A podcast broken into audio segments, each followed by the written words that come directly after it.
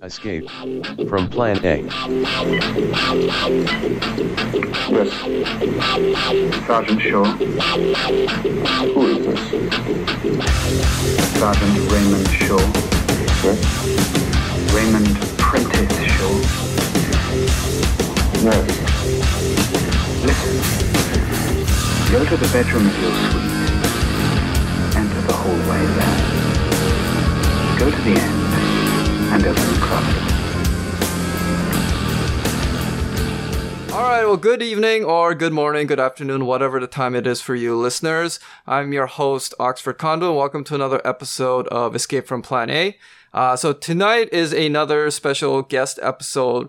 Uh, so a few, I guess, has it already been over a month or maybe two months? Um, I was on a podcast, Model Majority, and, uh, you know, we're very welcome to reciprocate. And we're very happy to reciprocate and have on Kevin on Escape from Plan A. Hey, Kevin, how are you doing?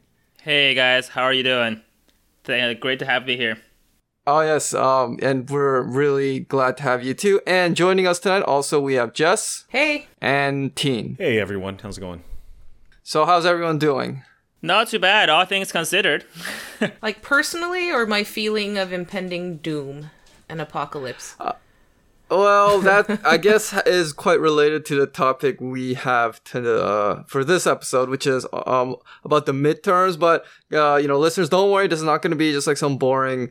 Um, you know, horse race talk, which I think at this point, what's the point of political analysis, right? Is there really uh like a weighing of the choices going on. Hmm what, should i should i vote you know blue or red? I feel like at this point you already know what you're doing. It's, the only thing that really matters is how many people are going to show up. So uh rather than talk about that it's going to be more about uh just you know yeah like like like not looking more long term just what is the, the asian american political consciousness? Where what what does it mean to to believe in in our own political ideas? That's not just us, you know, hopping on the bandwagon of whichever team is winning or whatever.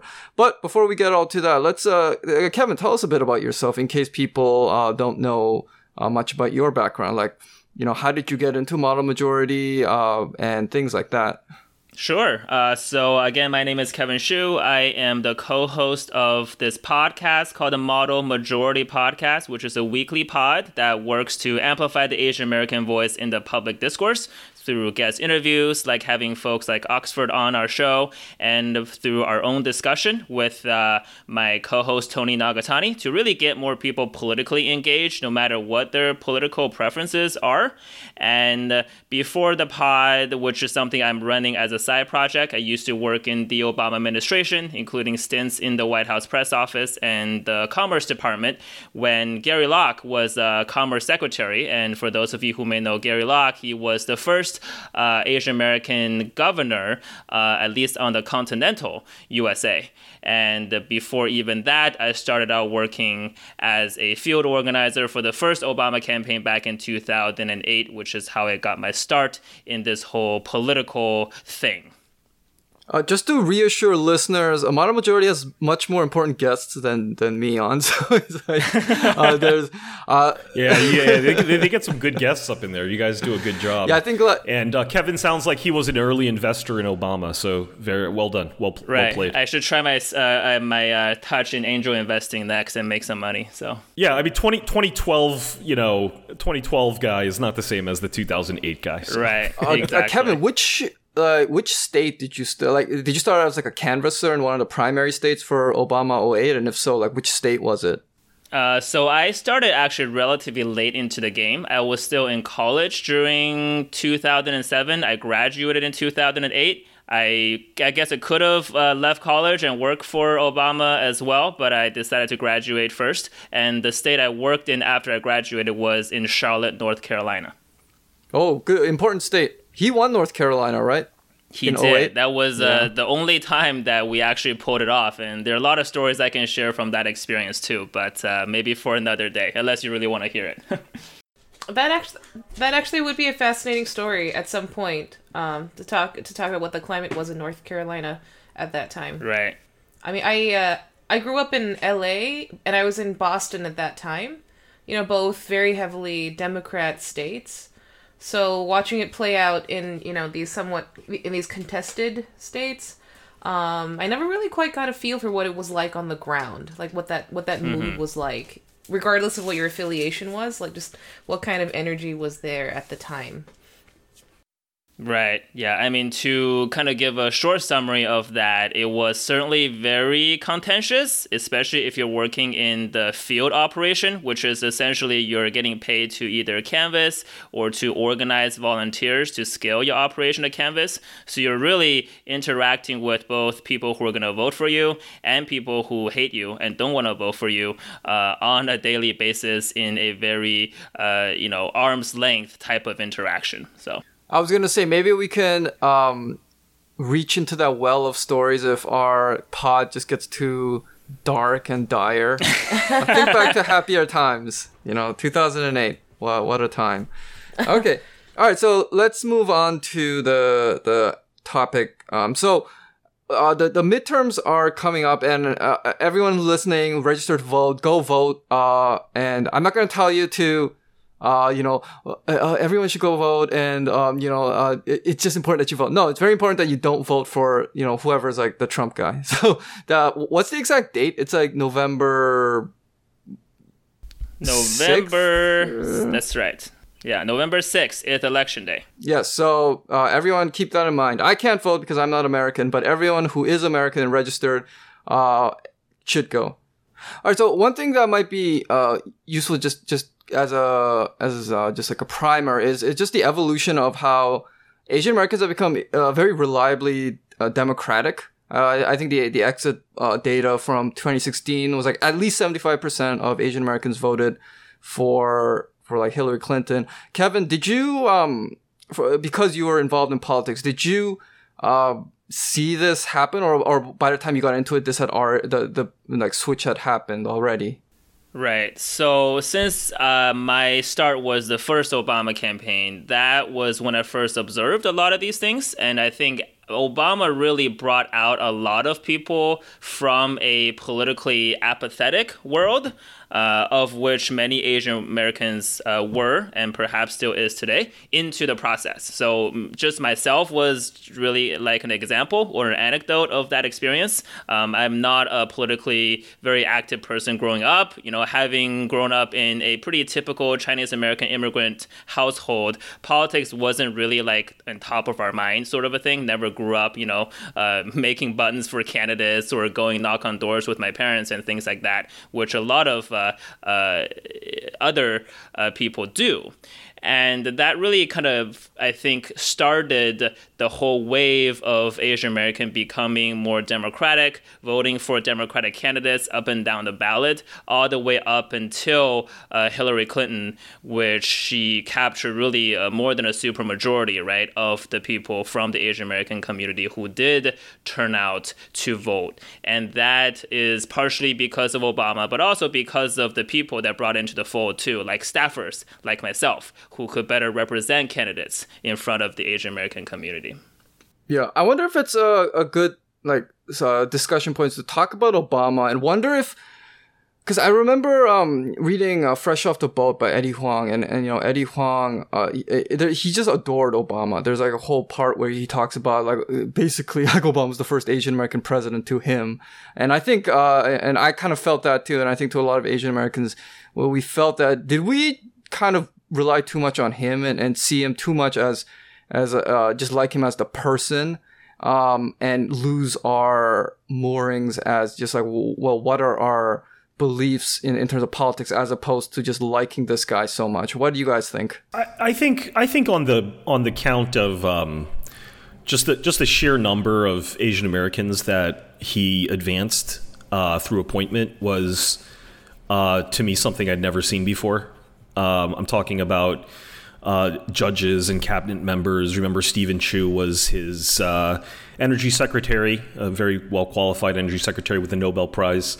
Something we've uh, Eric Shinseki. Um, Eric Shinseki. Um, there was another Gary guy, Locke in, uh, in two two My old boss, Gary Locke. yeah Gary Locke in two separate uh, positions, ambassador to China and also what was it uh, was it Commerce Secretary? The Commerce Secretary, and, correct. and then just a whole host of judges. Uh, if you look at a lot of the Asian American judges that have been instrumental in, in blocking uh, some of Trump's uh, most egregious uh, travel restrictions by executive order, those have been um, most of them. I think like Dolly Gee and I think Theodore Chuang uh, and some others. There are at least two others.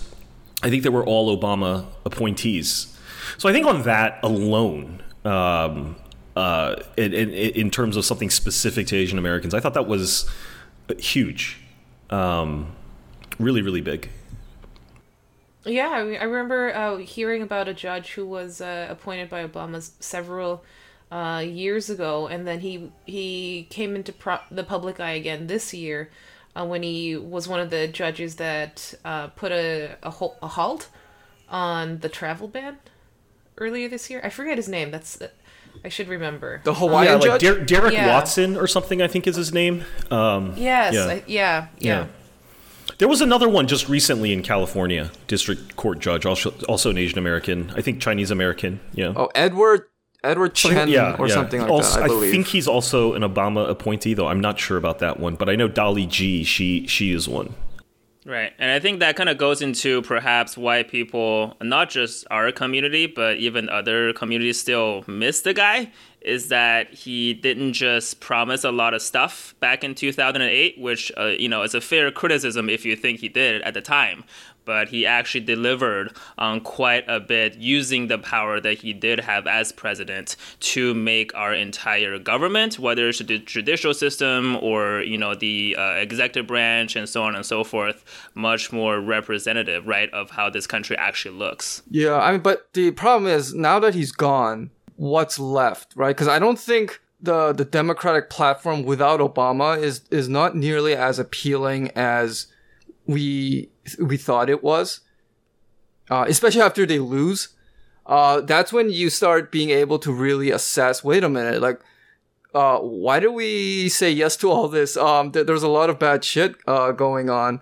Um, one prime example that I, I think of is uh, the TPP, which you know I, am not I'm not an economics expert. I'm not like a foreign trade expert, so it, I I didn't have strong feelings, uh, you know, about it really. But I knew that a lot, uh, a lot of people were very passionately against it, especially uh, like on on the the left, uh, like the leftist uh, uh, on the liberal spectrum.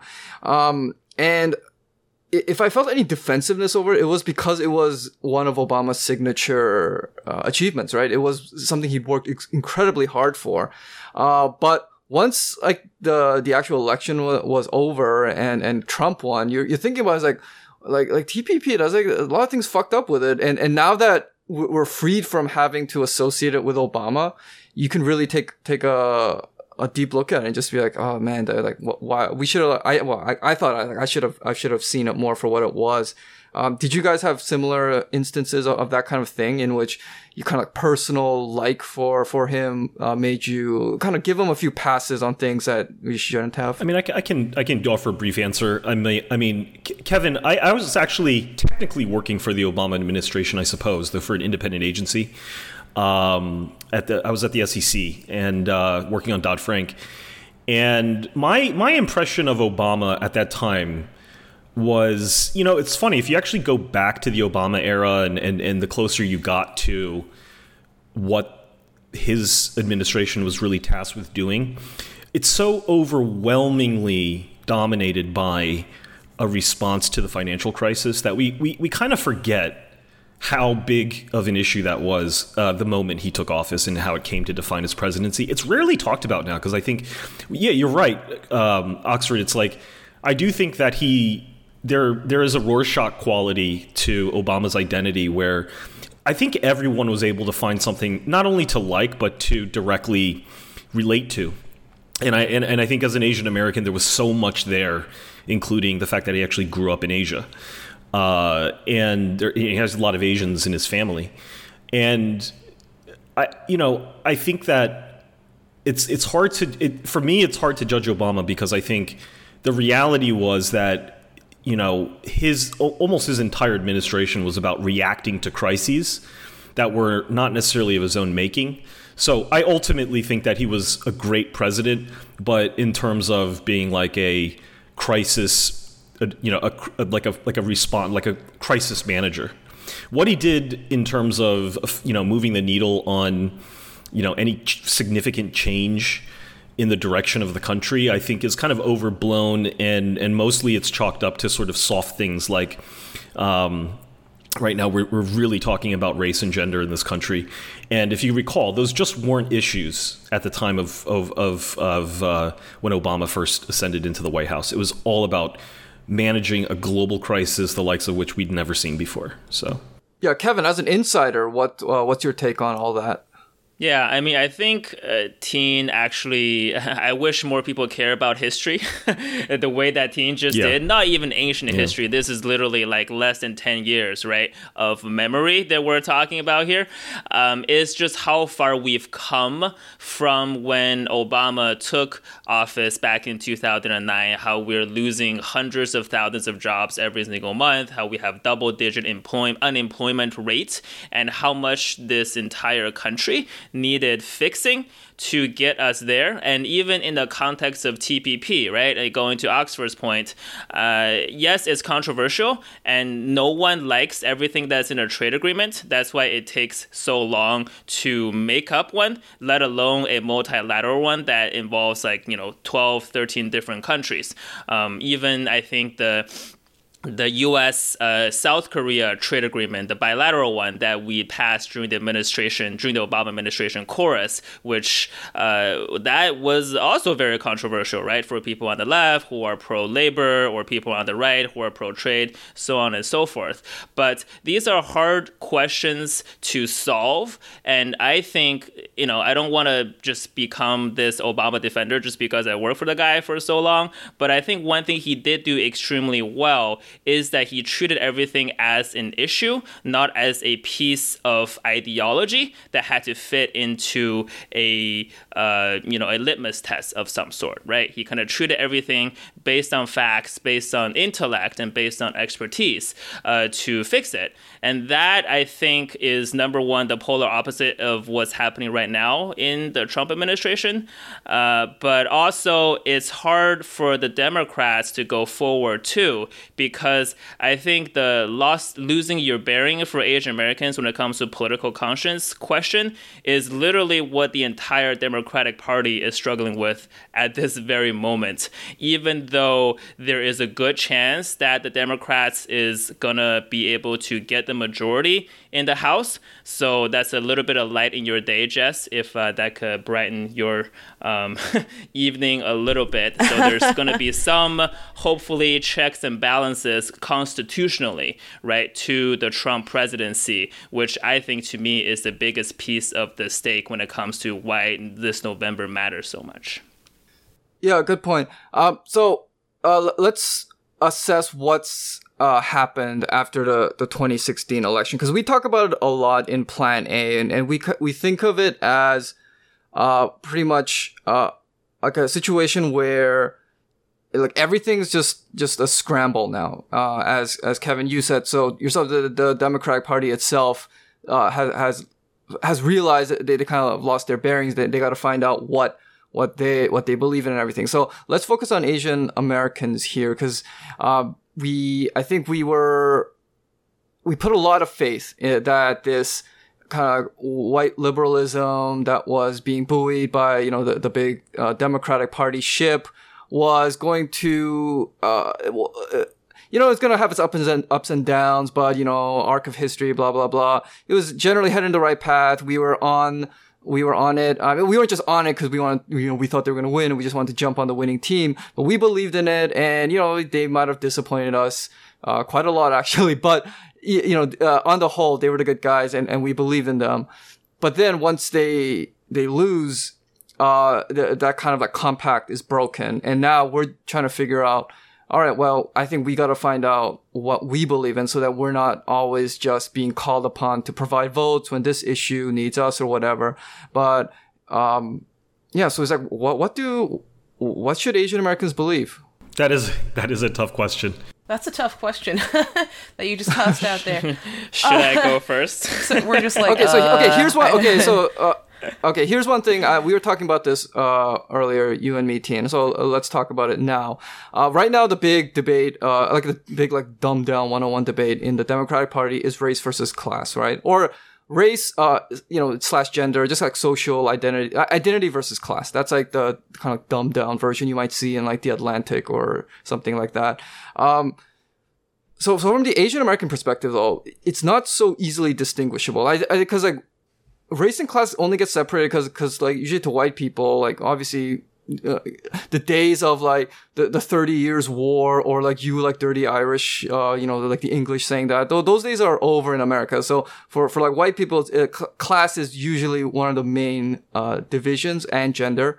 Uh, but but to them race always seems like something that's that's like uh, like that third thing that that's out there that kind of has an impact, but they don't quite understand. Whereas for Asian Americans, race is so intricately tied to class that sometimes I, I don't even think that there's uh, like you can really distinguish them where one begins and one where ends. So let's talk more about that. Yeah, and uh, Ke- Kevin, uh, this is a conversation that I had with uh, Oxford, and, I, and to, to, my my uh, maybe if I could formulate a question there, it's kind of like, you know, what what's your t- it, it basically boils down to you know, maybe what's the Asian American attitude towards identity politics? Because you know we, we have a, a, really really intense debate going on about identity politics, which often is code for um, an, it, what they what they call an extremist identitarian left or pejoratively SJW, uh, you know neo Marxist left or whatever. And Asian American is an identity, but it's not in now or, or prior ever really been that tied to a particular political brand or political movement the way say BLM and uh, black politics was at, at a certain point and maybe continues to be.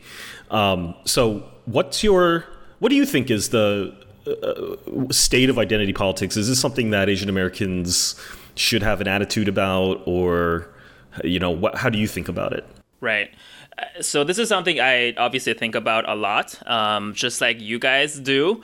And as far as having a coherent identity or a political identity to the Asian American uh, community broadly is concerned, I think there is one that can be made. Uh, you can never count on everyone to be part of that identity. I think by definition, identity is a very individualistic thing, and I'm always very cautious about actually uh, kind of prescribing identity, right, on top of other people, given that our experiences are so dissimilar. Um, but I think there's there's more. So the thing with the Asian American identity, in my opinion, is it's less of a positive, positive in the sense that I'm about to be identified with something, but slightly more of a negative uh, connotation or, or a negative direction in the sense that I am not something. And what I mean by that is that the Asian American identity, at least as far as historically how it even came about, is really a sense of joint victimhood um, you know, that really dates back to, you know, the Vincent Chin murder case where, you know, Vincent Chin was uh, murdered by a few white guys who were pissed off about their automobile, uh, you know, plant closing down. And they thought Vincent was Chinese, but you know, they thought Vincent was Japanese, but Vincent was actually Chinese, and then he got beaten up. And it was almost that mistake of uh, identifying which kind of Asian is Vincent that triggered a wider understanding or awakening that doesn't matter what stripe of Asian you are, you kind of have to band together to protect yourself. And that, in my opinion, is probably the most coherent story that our identity or our community can tell as far as having a political um,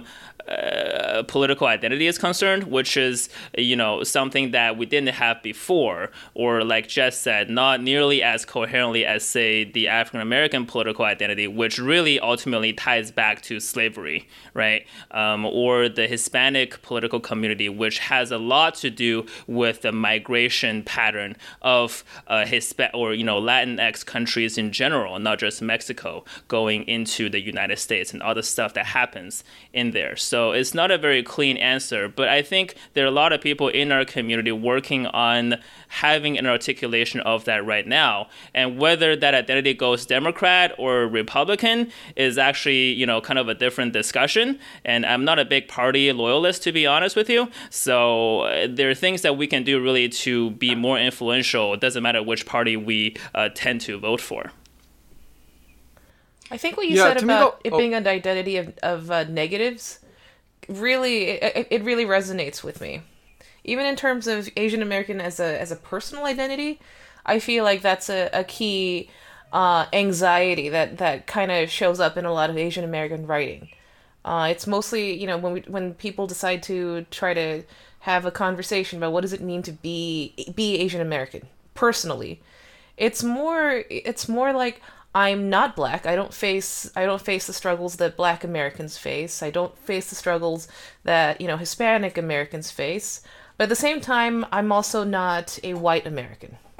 Right? So it's kind of like figuring out like adding adding it's kind of like figuring out what it means to be in an interstitial space across identities more than having a single uh, a single core identity of its own that stands uh, stands alone. So it seems like as far as a political identity is concerned, what I really see is a- Asian Americans weighing in on other communities' issues and staking their claim to that as a core Asian American political identity.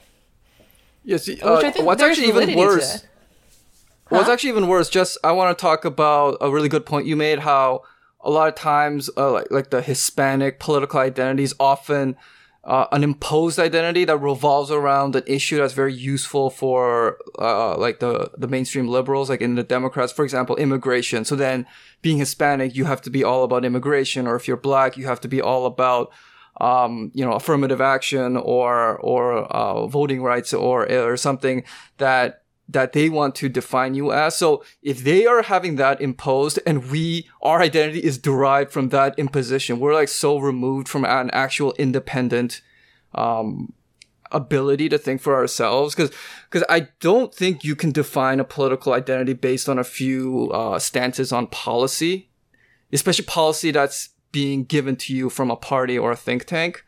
And I just want Asian Americans to be able to just have some, uh, sense of like a body of knowledge and framework that that you don't have to like consult a book when when somebody asks you what's your opinion on this? like oh what what's like the party line? or or what, am I supposed to think about that? It's just like you you draw on what you have built up in, in inside like your own head and your experiences and you can just come up with a natural um sympathy you have for, for a certain thing. And then you line up what all your beliefs are and then whatever like party, whether it's like two parties or maybe there'll be a system when there's multiple parties and you just look at the party that lines up most well with what you believe in and you go with them as opposed to feeling like pre-loyal to one and then trying to uh, shape your own beliefs to fit that. Mm-hmm. And actually, I want to yeah, I'm gonna want to almost kind of add another layer to the point. Uh, to Jess, first of all, I think it you know the thing is right if you're a pretty conscientious asian american you know what our community struggle is right? So we're not like lacking struggles or stuff that we need to defend ourselves against or fight about. Uh, i think there needs to be a lot of work done though to make that a coherent story.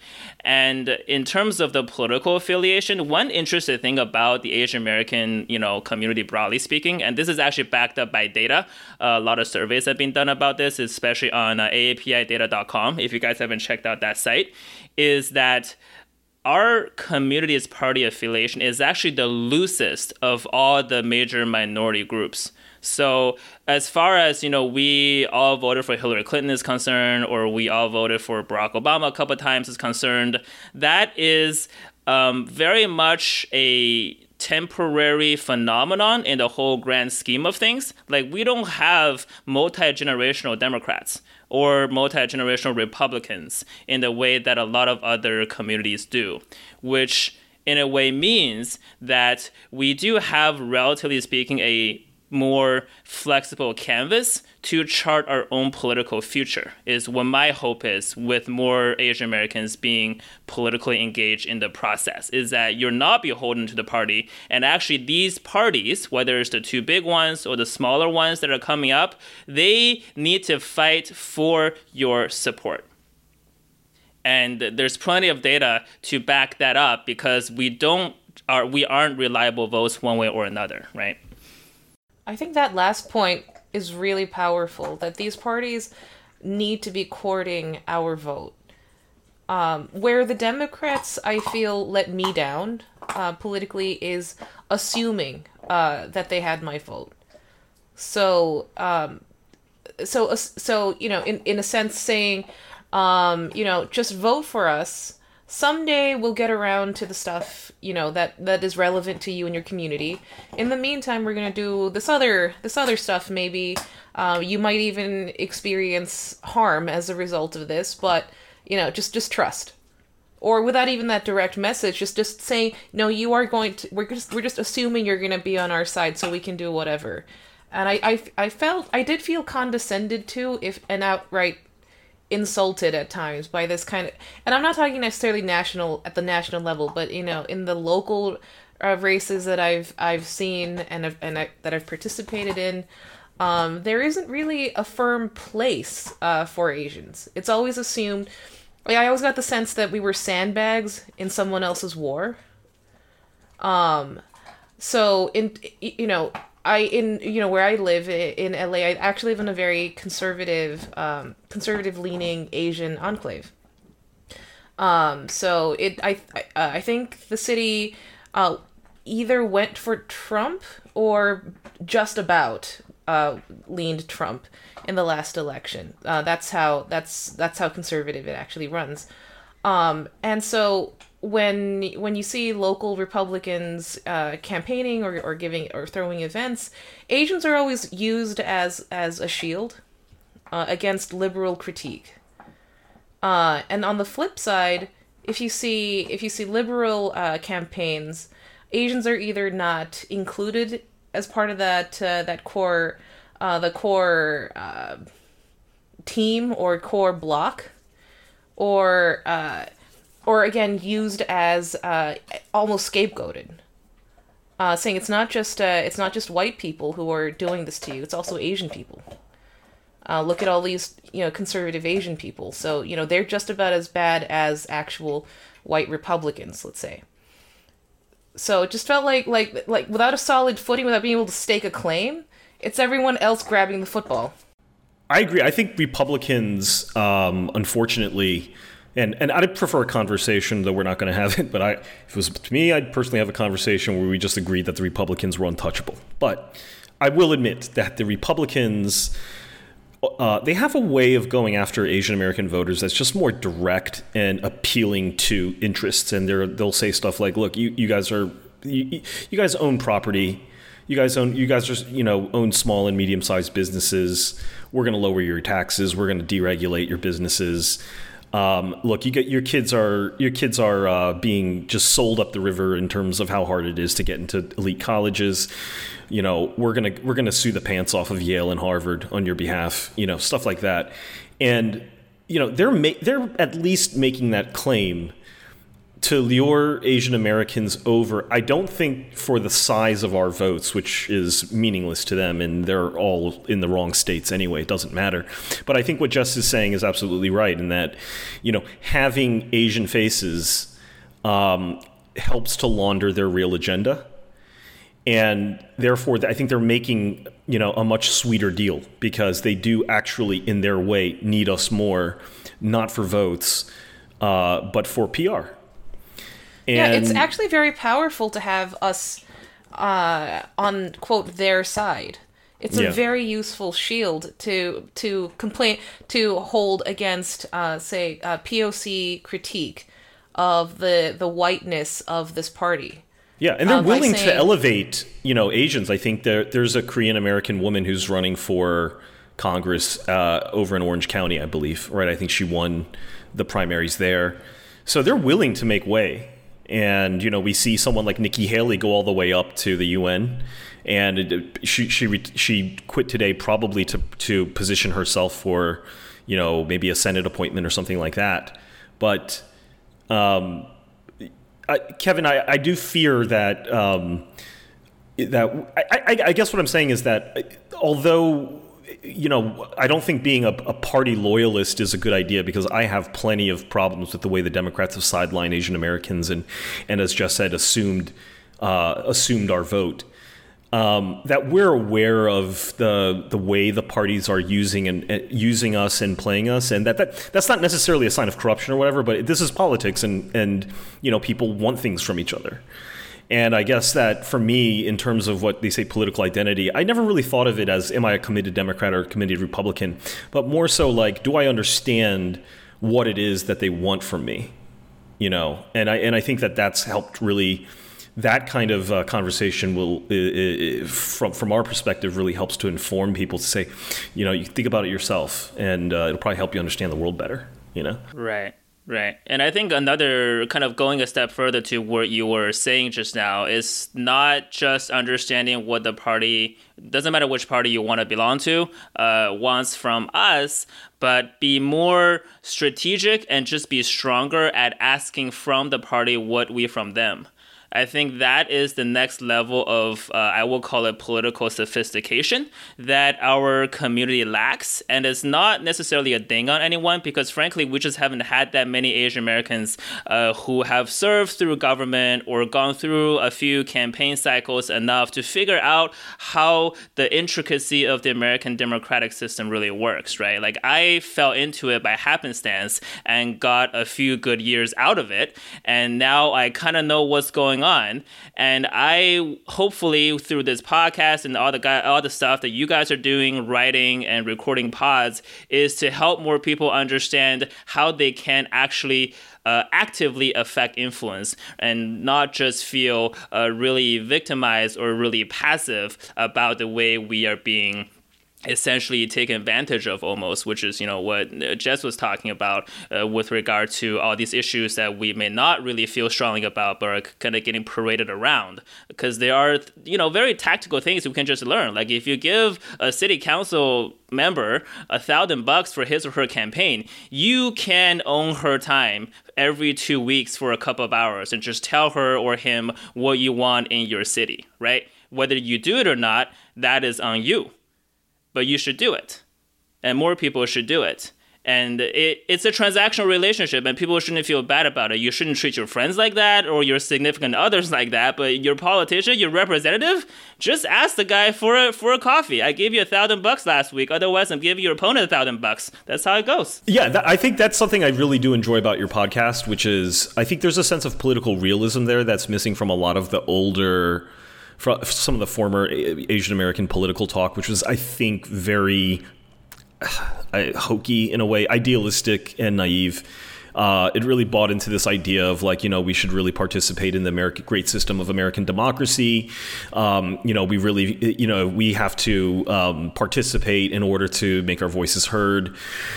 I mean it's all not it's all true, but I, I, feel like there was just a lack of realism in the way that approached and what you just said for example about you know you can buy the time of politicians uh, that's a bit of political realism that I think you know we should be a lot more comfortable talking about these right. things. And what you, know, you and think, communicate to the politician yeah. should be about your ideal, right? Like I don't want people to lose their ideal when they participate in politics, but I think the way you get there, the sausage making process of it, could be a little yucky, but it's how people have been doing it for many many years, and why shouldn't we do it?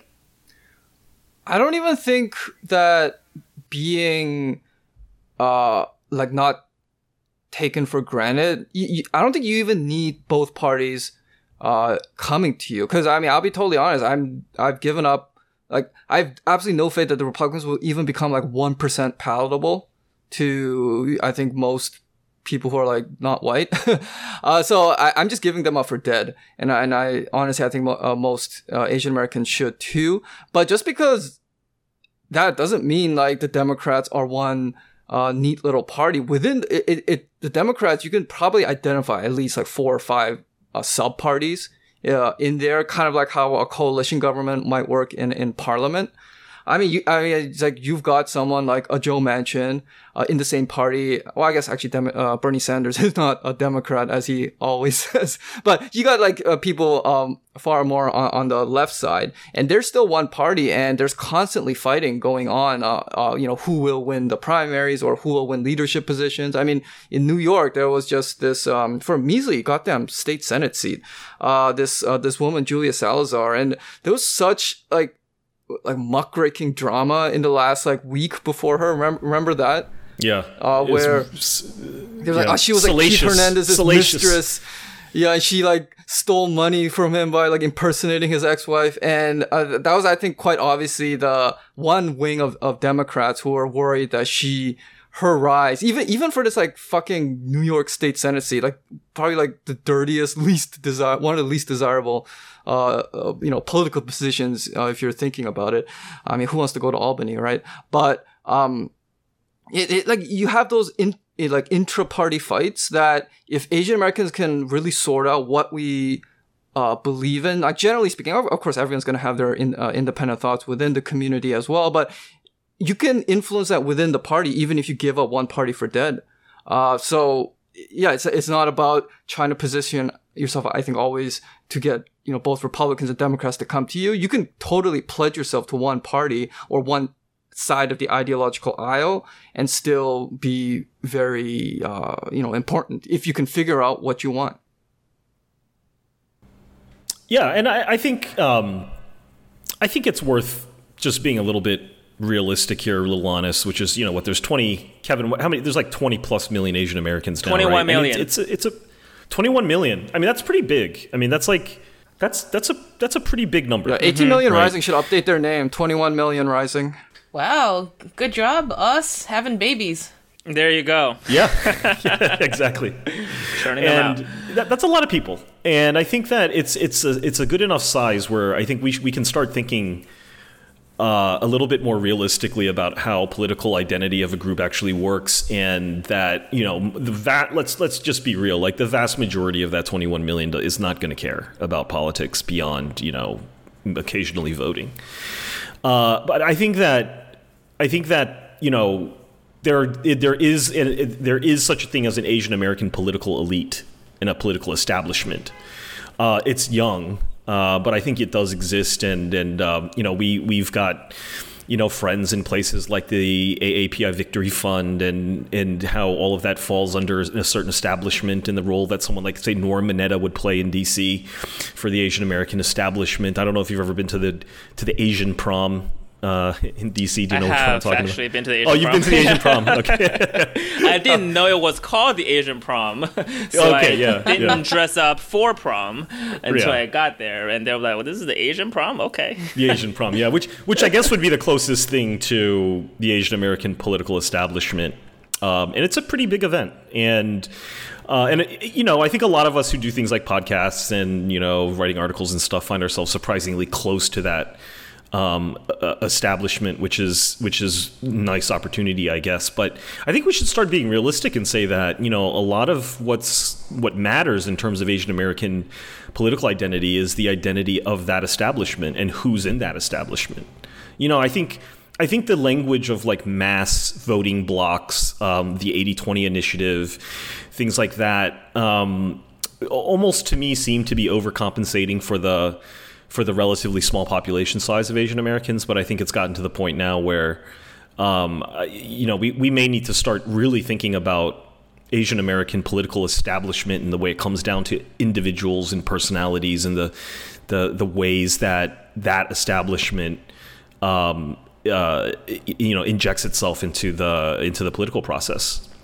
Um, so it's it's not just you know how are Asian Americans going to vote in November, um, but we may you know we may really start to want to track it, well to know first and then to start tracking our our our establishment and and what they're saying and doing. Speaking of the establishment, I don't think we'll have enough time or or I think that much expertise to go into it. But I, I do think we have to realize that yes, there is an establishment and they actually don't represent everyone in the Asian American community. And one community that gets really left out uh, is uh, you know what you might rudely call like the fobs.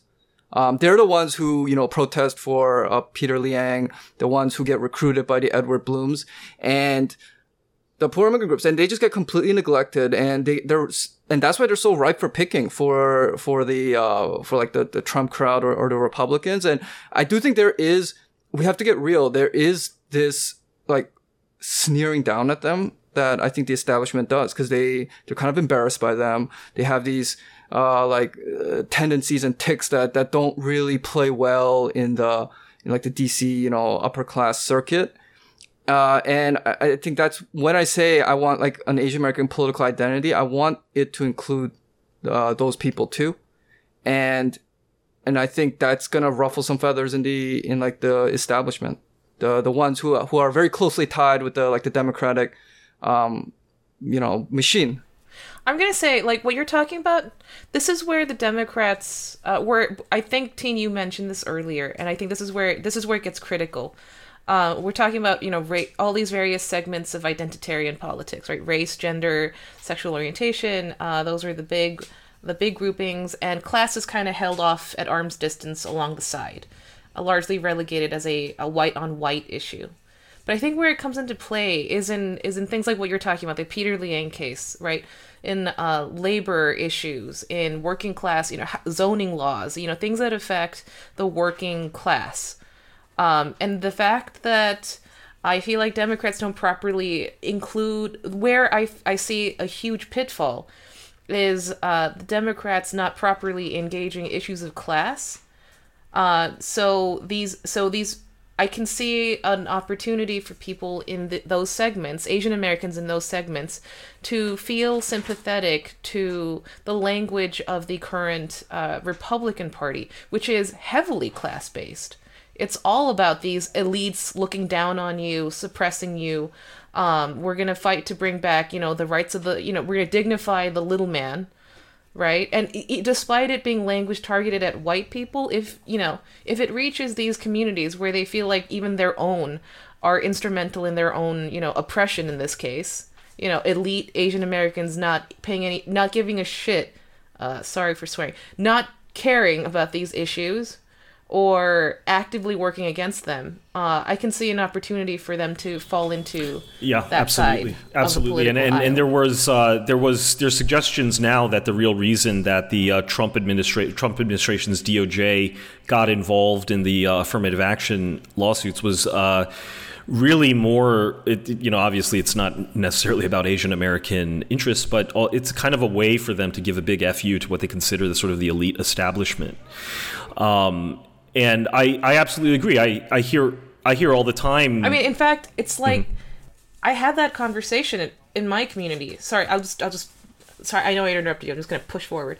Um, like I just had this conversation recently with somebody in my area. Um, a 1.5 gen person, um, uh, like early 50s.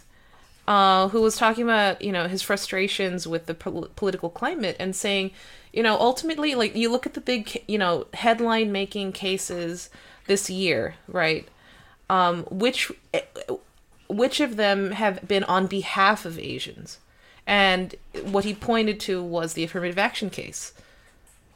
Um, I mean, without unpacking it, you know, why were they? You know, I think we. So I think you know that that case sh- could stand to be unpacked a little more. The motivations behind uh, you know, filing a suit like this, but you know, nevertheless, in broad strokes, it was a very direct message to people like him saying, "We're on your side. We're actually fighting on behalf of Asians in a in a uh, in a political landscape that does not put uh, Asian Americans at the forefront of anything." Yeah, and I think that that is a when if we were to talk just talk about that amongst ourselves, I would actually think I wonder what the model majority guys think about this because uh, uh, I I it's one of those issues. I think this is and, and we've actually I think been dancing around it a little bit, but it is a really tough issue because the Republicans, at least outwardly, are straight up saying you know you're you're illegally discriminating against Asian American students, and we're not going to have it.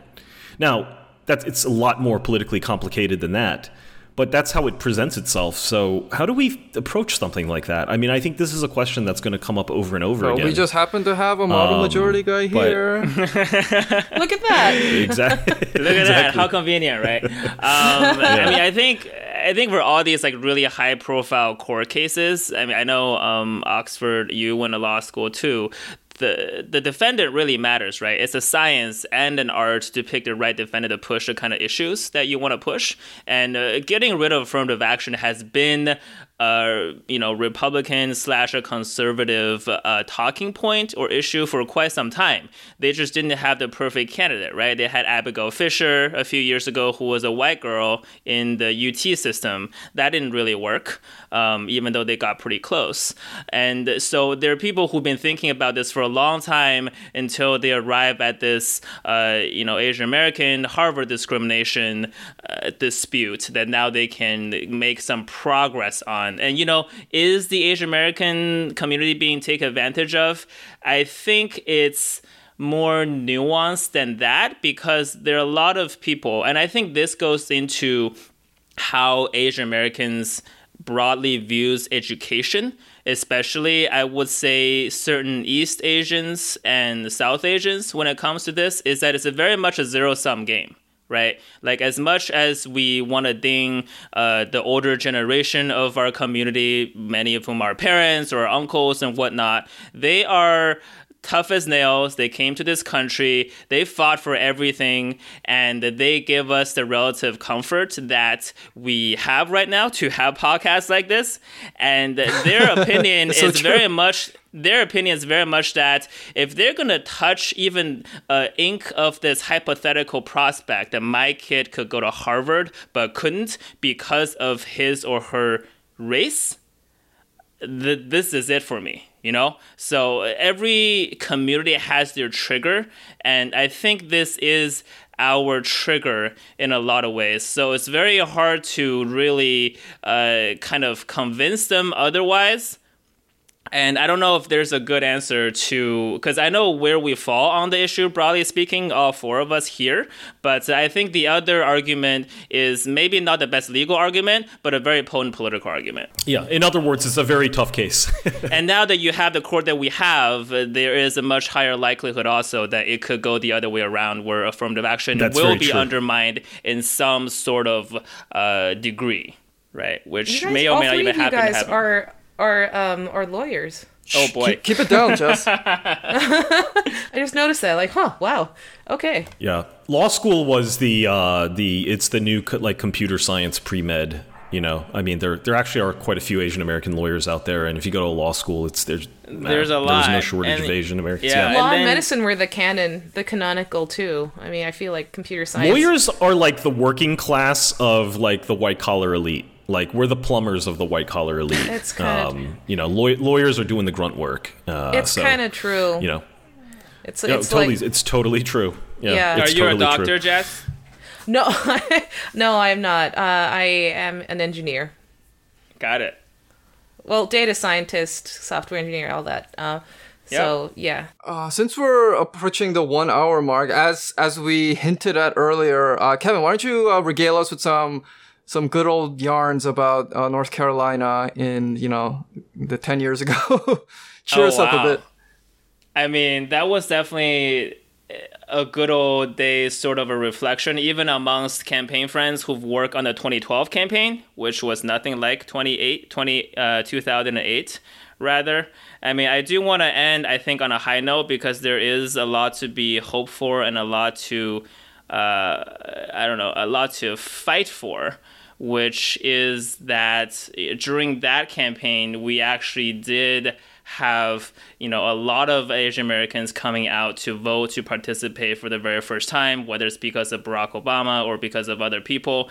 There are a lot of struggles to that first time participation. I'm going to say this um, question this story in jest, but one of my best friends from that experience is this girl named Punya Kushnapa. She is an Indian American girl born and raised in the south side of Illinois, or southern Illinois rather. And during that time, when she introduced herself as Punya, uh, during call time, right, when we call volunteers to get them to, you know, talk about the campaign or vote for us, she wouldn't even get her call answered. The other person, this is in southern, you know, the South, right?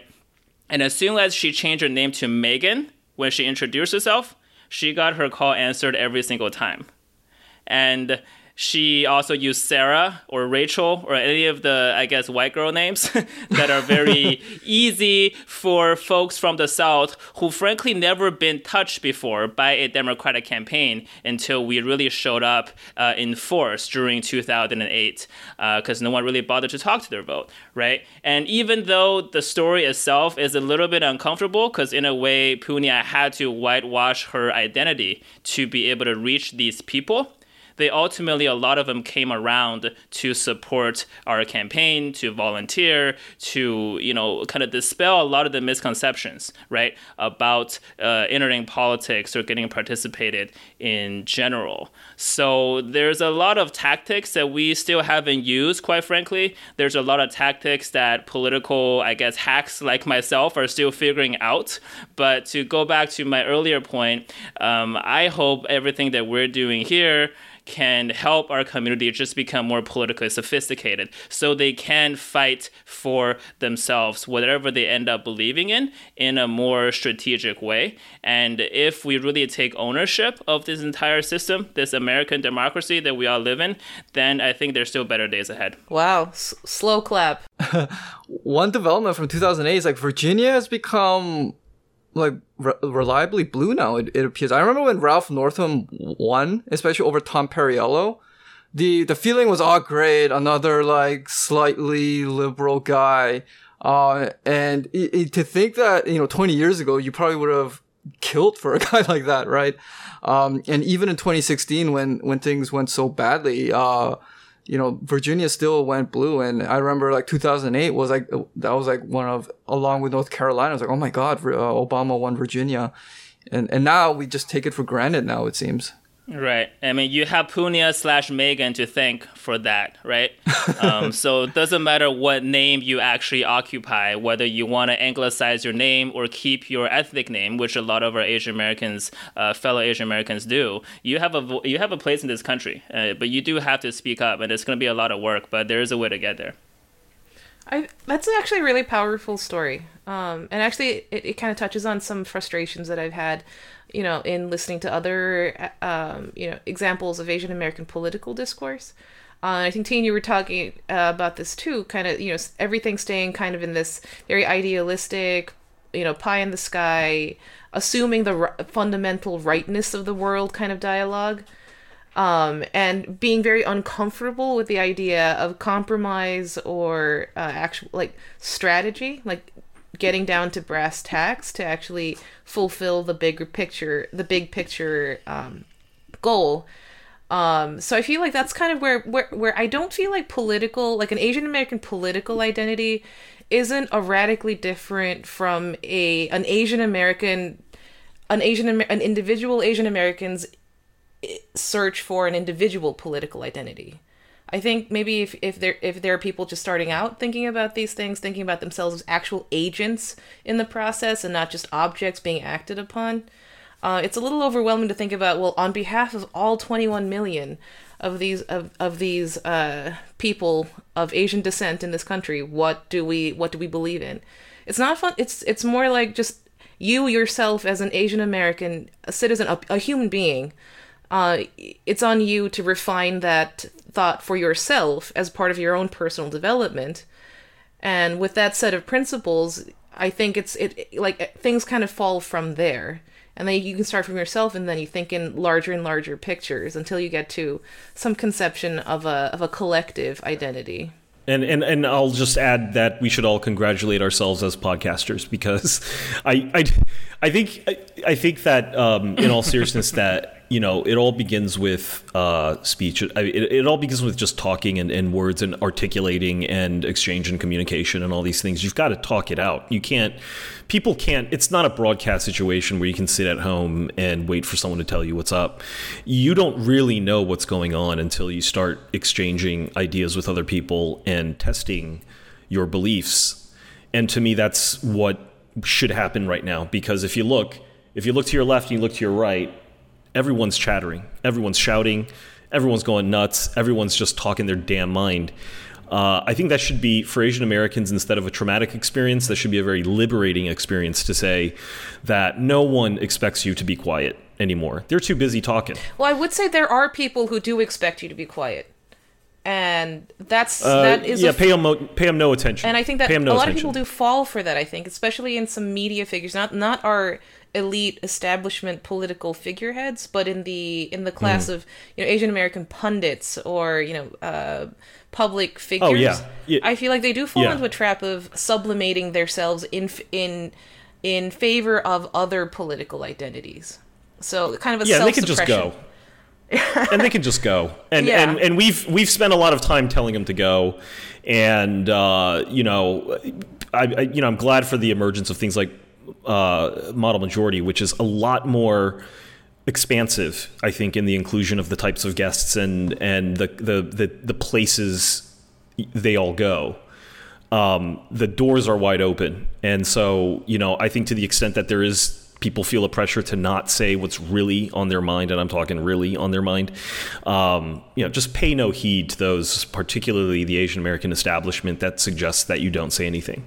There's no reason; they have no enforcement mechanism, uh, and there's no reason to to pay any heed to that pressure. or rather it, it's it's mo- they also it's not just that they if or they'll say speak up but make sure to speak up using the script we give you and if you deviate you know you're trouble um, kevin i think uh, you're gonna have the honor of being our 50th episode um, our last one was 48 but uh, we just saw a movie this weekend that we feel like we have to comment on because it's coming out this weekend um, so uh, I think we're gonna release this in a couple of weeks. So you'll get to be uh, the big five zero.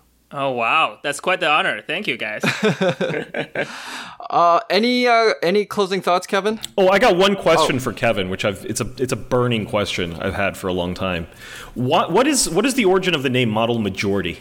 Um, so besides the fact that the domain name was available, modelmajoritypodcast.com, um, it's, it's so it's actually kind of funny, right? There are like three layers to this now to this question. One is that it was just a simple play on word to the model minority myth, right? We just wanted to turn that shit upside down and be like, oh, we're we don't have none of this stuff, this model minority bullshit. We're just gonna have this podcast, and then as we dig deeper into you know the AAPI racial category, or at least how politicians category us categorize us, is that all of our uh, countries of origin, um, if you add it up, is actually a huge chunk of the entire world to the extent that I'm pretty sure if we have a worldwide election for a president, there's gonna be an Asian girl or an Asian guy winning this thing because we definitely have the population majority of the entire world.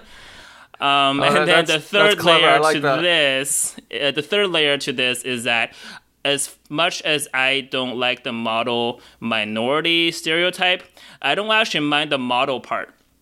I think there is a space for us to be models of something greater in this country, but to be able to do that, we do have to display more ownership of the process and of the system, which goes to all these things that we've talked about earlier in the podcast. So we should act like majorities in this country, and that's how we're gonna get there. So those are the three interpretations of the model majority podcast name. I like it in in, in increasing order of uh, of respectability, uh, but I love it. Yeah, And the domain was available, so this was just and the domain was part of it. available. Right. You know, and like I said, I'm a practical guy. I'm a very practical person. If the domain name isn't there, I can't go for it, you know? That's the best. no, I like that. stories. That's if I could sum up, you know, your your your oov, your you know the work they've been doing on on the podcast. I feel like it's it's principled pragmatism. There's a solid core of ethics uh, and and morality and principle behind what you're saying, um, and that's your guiding light. So so and you strategize based on that. So I really respect that it's coming from a very a, very principled place. It's very well reasoned and well thought out. So it's not necessarily reactive the way so much other you know so so much other discourse out there tends to it tends to be a trap that a lot of discourse falls into. Um, so I really like that there's a there seems to be there's a foundation there on which to kind of build a larger picture of uh, what you know a, a different kind of future looks like. Right. Appreciate that, Jess. Yeah, well said. Um, anything else to add uh, as like a final thought, Kevin? Uh, no, I think this is a great conversation. I'm so grateful to be here. I'm so grateful to have more and more people like you guys just talking about this, not just amongst ourselves anymore, but feel comfortable um, essentially bra- broadcasting it out, right, for other people to hear. So more and more people in our community feel comfortable, number one, just having a space to talk, and then hopefully having a space to listen, and then having a space to think through all this stuff so we can all be better American citizens or even non-citizens like you, Oxford, who still cares about the way this you country's know, going. don't don't forget about us really- aliens. Yeah. no, exactly. I think that's a really critical point. And I, if I can just close with one small an- anecdote again from the 2008 campaign, uh, two of my best best volunteers during that campaign, one flew from Ireland and one came from uh, Great Britain. These are just normal people who actually spend their own dime coming over to the United States, to Charlotte, North Carolina, of all places, to work for me for free for three straight weeks. And we still stay in touch. So the Wow, stuff that we pretty- do that's is very much, um, uh, I think, uh, looked upon from the rest of the world uh, as well. So we got that responsibility going for us. Well said. Uh, thanks for listening to this uh, latest episode of Escape from Plan A. Uh, um, if you like our pod, uh, please subscribe to us on iTunes, SoundCloud, and Google Play, and please rate us. That's uh, if you like us, that's like the best way you can pay pay us anything. Give us five stars and spread the word.